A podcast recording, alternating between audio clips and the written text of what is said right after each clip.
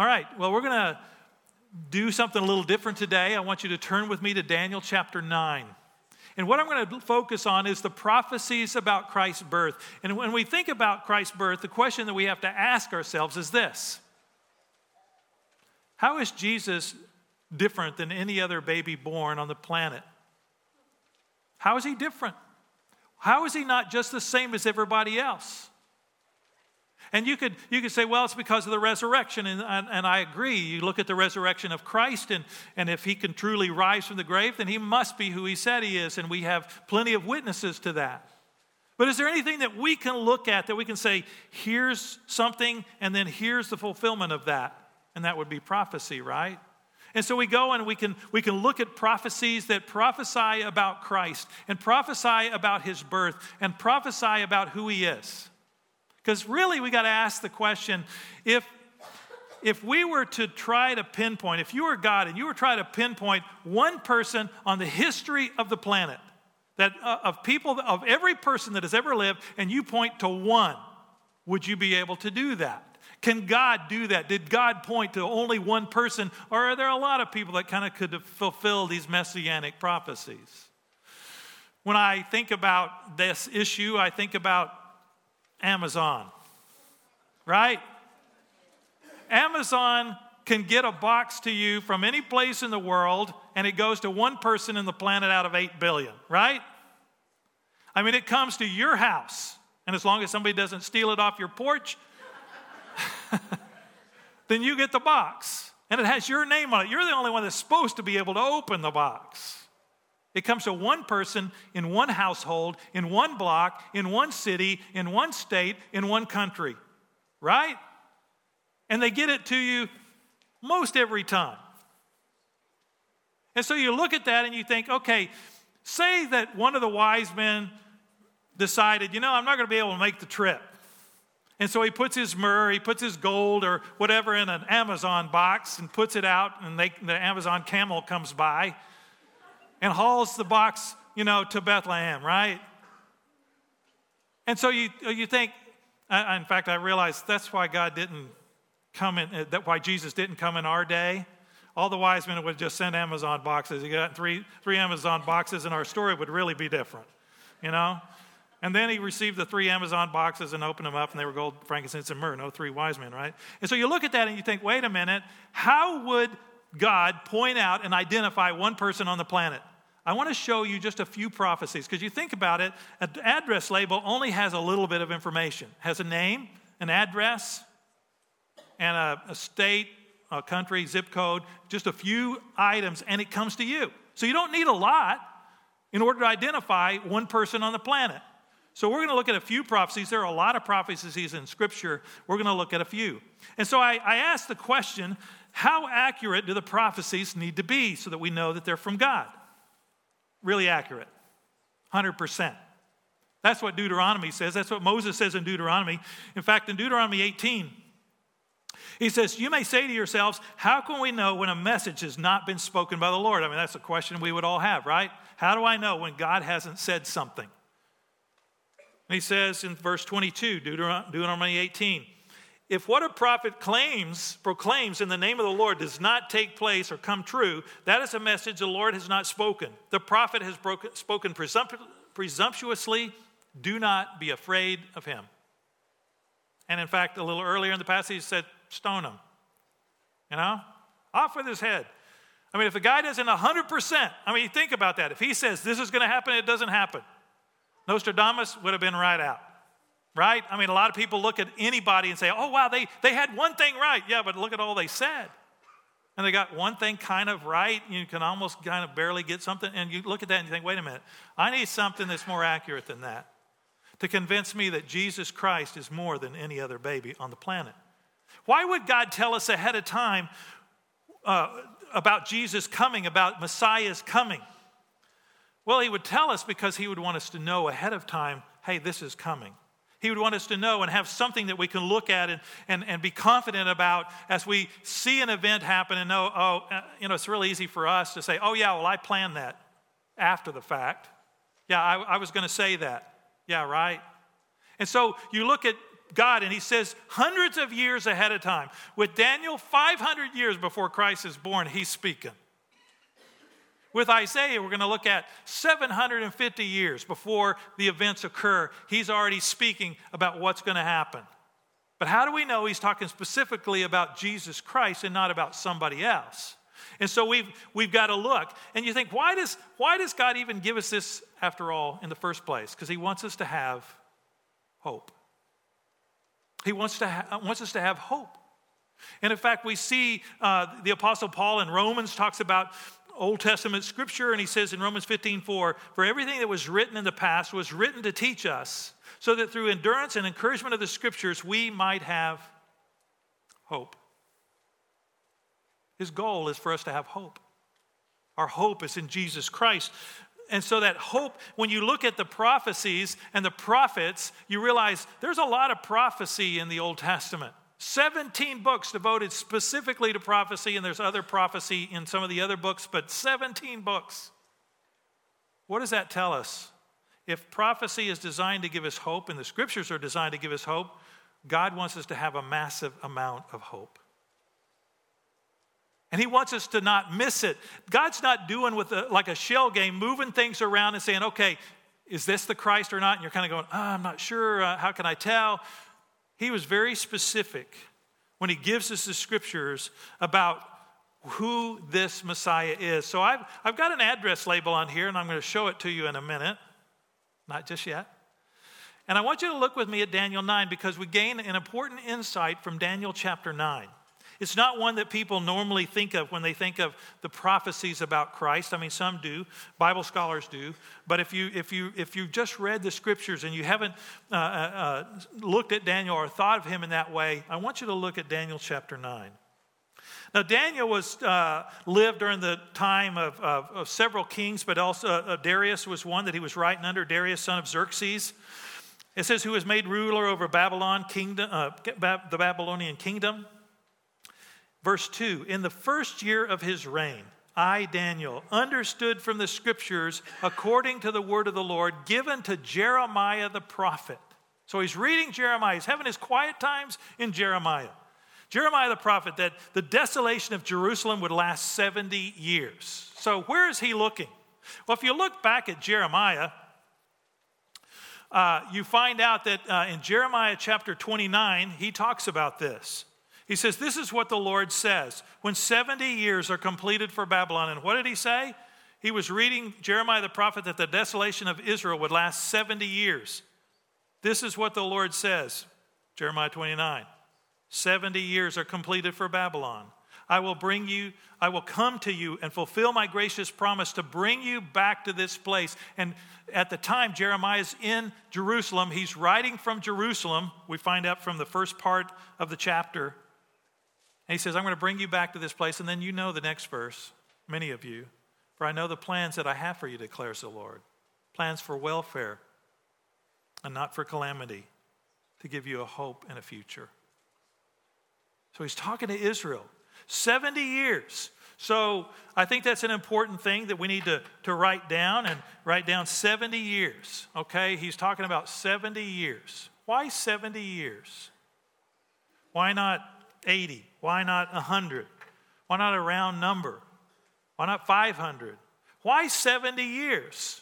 Well, we find out that when Moses was speaking to the children of Israel, he said, You know, I'm going to have some judgment come upon you if you don't do certain things according to, to the way that I've set them out. And one of the things that God set out was every seven years, you need to allow the land to not grow crops. We know today that that would be a great thing to do to crop rotation or that idea of not growing the same crops on the same piece of property because uh, uh, it would cause the crops not to be as productive. The ground is not as fertile because it sucks up all the nutrients, and you need to let the ground breathe, so to speak, to leave it. And so we know practically that would be the case, but God set up in the law this is what you shall do every seven years. And here's what uh, judgment, Moses says, will happen if you don't do that. He says, um, Your land will be laid waste, your cities will lie in ruins. Uh, this is in Leviticus 26. Verse 34 Then the land will enjoy its Sabbath years all the time that it lies desolate, and you are in the country of your enemies. Hmm, they're in Babylon. And they're in the, so they're in the country of their enemies. The land is lying desolate for 70 years. It says, Then the land will enjoy its rest and its Sabbaths. And you think, wait a minute, if it's every seven years the land is supposed to lie fallow, it's, it's supposed to not be uh, uh, uh, produced, how many years would it take to get 70 years? Well, you'd have 70 times 7, right? Every seven years. So apparently, for 490 years, they did not obey the Lord in regard to allowing the land to not produce. Well, you can imagine how scared, scary that would be to not produce your crops every seven years. That means you would have to trust the Lord during that year to provide for you. You would have to make some good plans make sure and pray that the rats don't eat up your grain during that you put aside. And you realize that was a year of faith. And they were going for 490 years and not taking that year of just trusting the Lord. It's similar to the time in the, the manna in the wilderness that they were supposed to uh, take manna for two days on the, on, on, the, on, on the day before the Sabbath because they weren't supposed to gather on the Sabbath. And so you realize that for 490 years they were disobedient.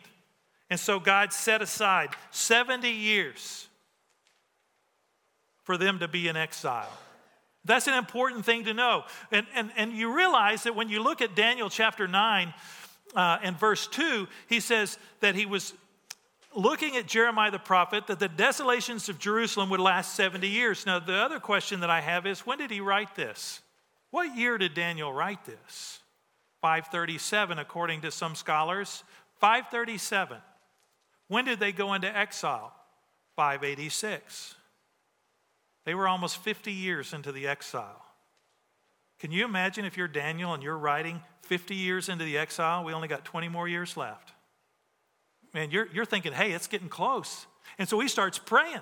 He says, I prayed to the Lord my God and confessed. And then we have this long prayer that goes all the way down to verse 20. And he says, While I was speaking, verse 20, and praying, confessing my sin and the sin of the people Israel. So he's praying for the, for the nation.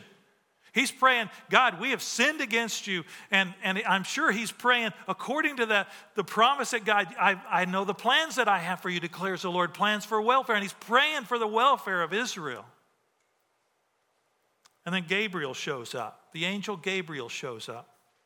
When angel uh, Gabriel shows up, he speaks to him, verse 24. He says, 77s are decreed for your people and your holy city to finish transgression, to put an end to sin, to atone for wickedness, to bring in everlasting righteousness, to seal up vision and prophecy, and to anoint the most holy. The most holy, who is that? The anointed one, he says in verse 25. The anointed one, he says in verse 26.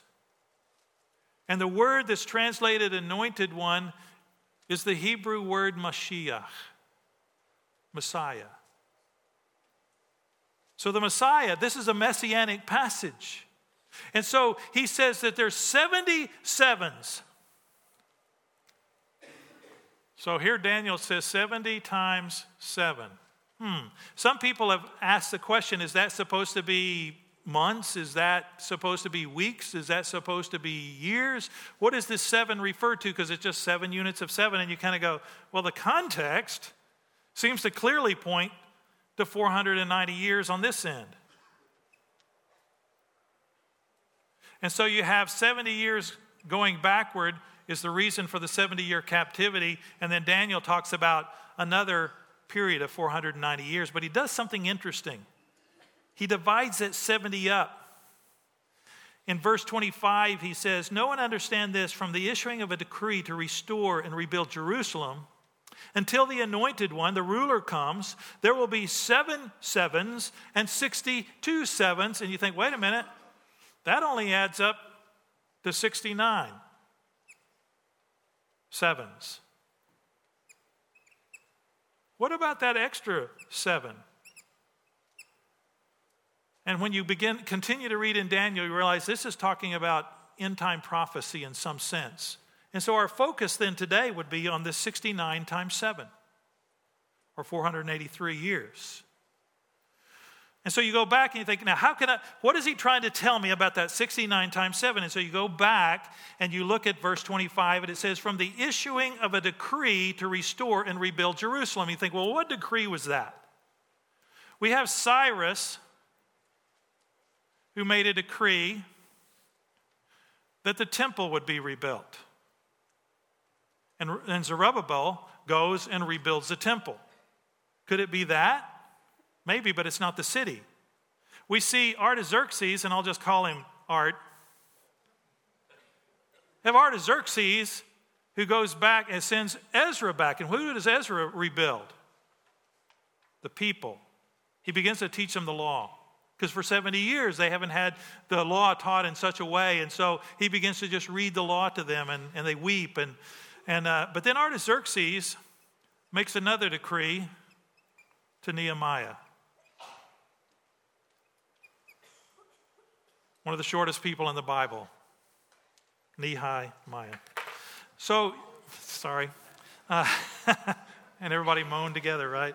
And, and so you have Nehemiah, and what is this decree? This decree is to build the walls. And so in Nehemiah chapter 1,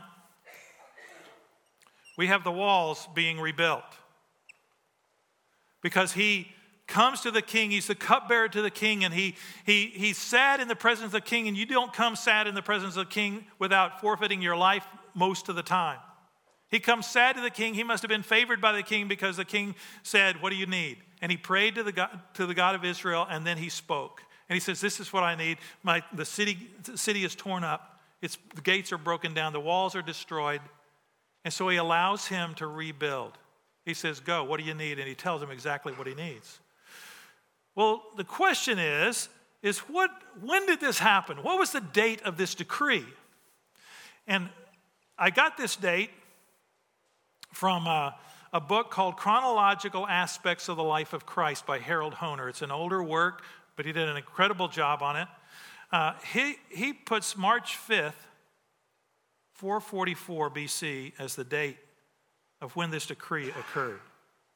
And he shows you all the reasons in the, in the book why he picks that date. We'll just stick with his date. March 5th, 444 BC. So if we take that 69 times seven years, times, and we'll use 360. That's the date that he uses because he said in ancient times, 360 was how many days that they considered to be in a year, not the 365 that we go with, which would make um, I believe it's 173,880 days. So he gives us the math on this, Daniel does. And so then the question is okay, if I put add 173,880 days to March 5th, and there's no zero year, so this goes from 1 BC to 1 AD, there's no zero uh, uh, AD. And so if I add those together, I come up with a date. of March 30th, 33 AD. You know what happened on March 30th, 33 AD? Palm Sunday. Jesus rode in on a donkey into Jerusalem. And what does Daniel say is going to happen after 30, uh, March 30th, 33 AD? He says, from the issuing of the decree to restore and rebuild Jerusalem until the anointed one, the Mashiach, the Messiah, the ruler comes, there will be seven, seven, and 62 sevens.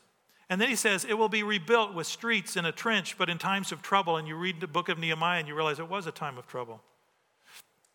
He says, after the 62 sevens, the anointed one will be cut off and have nothing. And so you realize after March 30th, 33 AD, he's saying Messiah will die.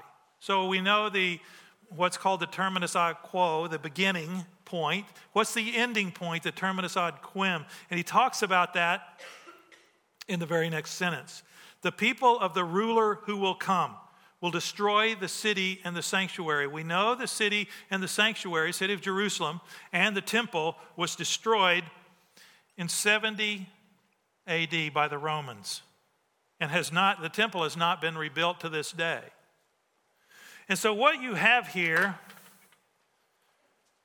is 37 years.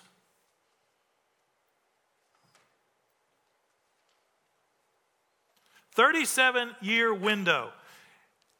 Daniel's saying, okay, you take all of time, all of recorded time, all time when people have been on the planet, I'm going to tell you when the Messiah is going to die. And it's going to be in this 37 year window. And you go, wow. Jesus died in that 37 year window. Could it be? Were there other messiahs or claims to be messiah during that 37 year window that died during that time? We know of Bar Kokhba in 135 AD claimed to be messiah, but that's not in that 37 year window. That's outside that window. He tells us this is the 37 year window Messiah is going to die. You think, okay, well, a lot of people died then. What else do we have? Let's turn to Isaiah. I want you to turn with me to Isaiah chapter 7. In fact, Isaiah talks a lot about Jesus, a lot about, it's a very messianic book. And it focuses on the person of this Messiah who was to come. And he identifies him by the manner of his birth. In Isaiah 7 14, we sing about this, we think about it during the Christmas season. It says, The virgin will be with child and will give birth to a son and will call him Emmanuel. So we have a name. Was Jesus called Emmanuel? He was called Jesus. So what does Emmanuel mean? It means God with us. Was he called God? Yes. Is he still called God? Yes. Did he claim to be God? Yes.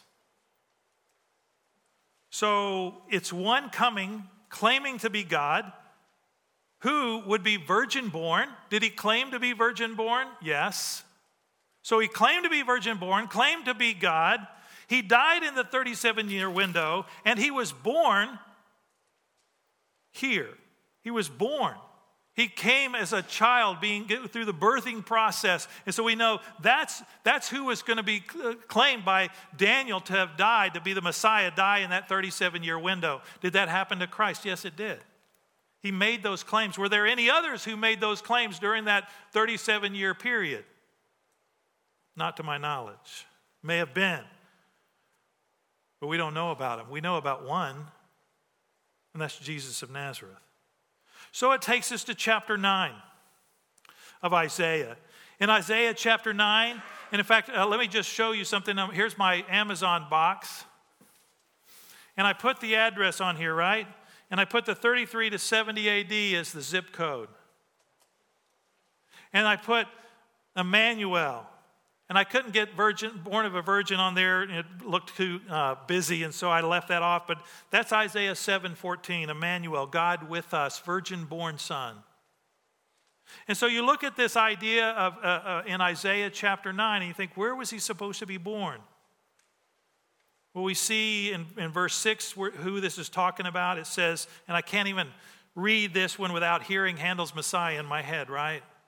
For unto us a child is born.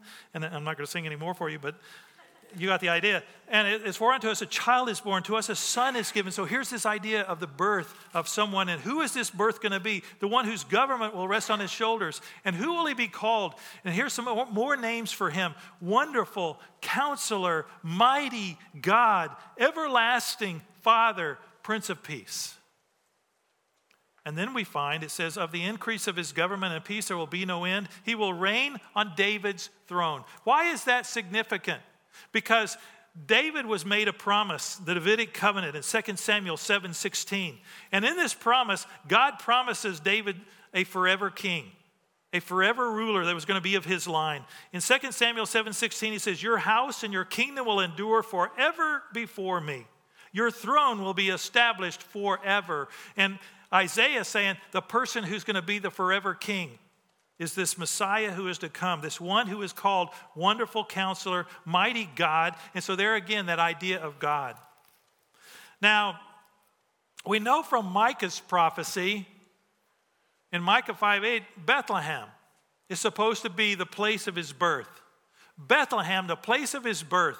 And, and he says that, and you think, okay, how many people lived in Bethlehem at the time of Christ's birth? According to William Albright, 300. very small place. That's significant. How many people would have been born in a 37 year period that might have died during the period of Daniel saying 37? And you think, well, even if you had, say, six or seven, ten births a year out of 300 people, you're still, and you add the 300 and they don't die, you're still going to only be around 600. And you're going to have some people dying off during that process. So at most, you're talking 600 people on the planet that could have lived and died during this 37 year period, lived in such a way that that period is when they died in. 600 people. So God has narrowed it down 37 years. God's narrowed it down about 600 people, probably less than that, I'm being conservative. 600 people born in Bethlehem. And they had to be of the line of David, they had to be royalty because he says, he will reign on, his, on David's throne. So he's royalty, he's noble birth. And so we know he has to be of this family line. How many of that family line lived in Bethlehem? I'm not sure. But even if you cut it by half and said, oh, there's 300 in the town, they're all related to David somehow, you're still down to 300. I mean, it's narrowed it down significantly. One family out of one village on earth where the birth was going to happen, who died in that 37 year window, who also, according to Isaiah chapter 9, lived not only in Bethlehem or born in Bethlehem, but lived in Zebulun and Naphtali. We see that from chapter 9 and verse 1 of Isaiah. He says, Nevertheless, there will be no more gloom for those who are in distress. In the past, he humbled the land of Zebulun and of Naphtali, but in the future, he will honor Galilee of the Gentiles, and those two are in the Galilee area. So he's saying, in the past, these were not very noble places, but they're going to be noble places. They're going to be places that are pretty incredible. Why? Because there was this one that's going to be born, a child is born, a son is given, and that's what he's leading up to, what we just read. And so he's, he's saying, in this land of Naphtali and Zebulun, you think, why are those significant? Most of you probably don't know where Naphtali and Zebulun are. They're just names to you, and you kind of go, whatever, right? Well, they're in the northern part of Galilee, uh, Israel. If you go with me in 2020 to Israel, You'll get a chance to see them. I can show, I'll point them out to you. But uh, if you just look at the northern part of Israel, four tribes. The Galilee area made up of four tribes Naphtali on the Sea of Galilee, Asher over on the uh, coastline, and then in the Jezreel Valley, two tribes Zebulun, Issachar. Now, Jesus grew up in what city? He was born in Bethlehem, but he grew up in another city, Nazareth. Nazareth is in Zebulun. And then after he left uh, and grew up, he moved to a city of Capernaum. And you see that in the New Testament. Capernaum is on the north shore of the Sea of Galilee, and that's the tribe of Naphtali. And you look at this, what Isaiah says, and you kind of go, oh, wow. A person who was born in Bethlehem, lived in Nazareth, and, and moved to Capernaum. And you say, well, how, is, how do you know that Nazareth is, is the place? Well, if you go one, a couple of chapters over to chapter 11, we see kind of a little more cryptic uh, uh, uh, promise. It says, A shoot will come up from the stump of Jesse. Jesse is David's line, it's, it's David's father. Uh, and so it's of the line of royalty. It says, From the roots, a branch will bear fruit. And, and he begins to talk about this branch, this root, in the chapter and, and, and, especially you see it in verse 10 as well. And, and you realize this branch is, is the Messiah that he's been talking about. And, and this branch is, uh, comes from the word netzer, netzer. And Matthew's gospel in Matthew 2, he, looking back at Isaiah, I think, says he will be called a Nazarene. Where does he get that? He gets it from there, from this branch. The branch is going to be raised up. And that's why I put Emmanuel, chapter 7 of Isaiah, the Nazarene or Nazarite, uh, according to Isaiah 11, son of David, according to uh, chapter 9, for unto us a son is born, he will, he will be uh, of the line of, he will rule in the father David. Bethlehem, Micah, and 33 to 70 AD, Daniel. And so you look at these different promises and you kind of go, wow. So he this one born in Bethlehem who is uh, of the line of David, dies in a 37 year window, so it's narrowed down time wise, narrowed down city wise, narrowed down family wise, narrowed down to the way of his birth of a virgin, who he claims to be God. You realize just these prophecies point to one person in the history of the planet, to Jesus Christ. I don't know about you, but that's powerful to me.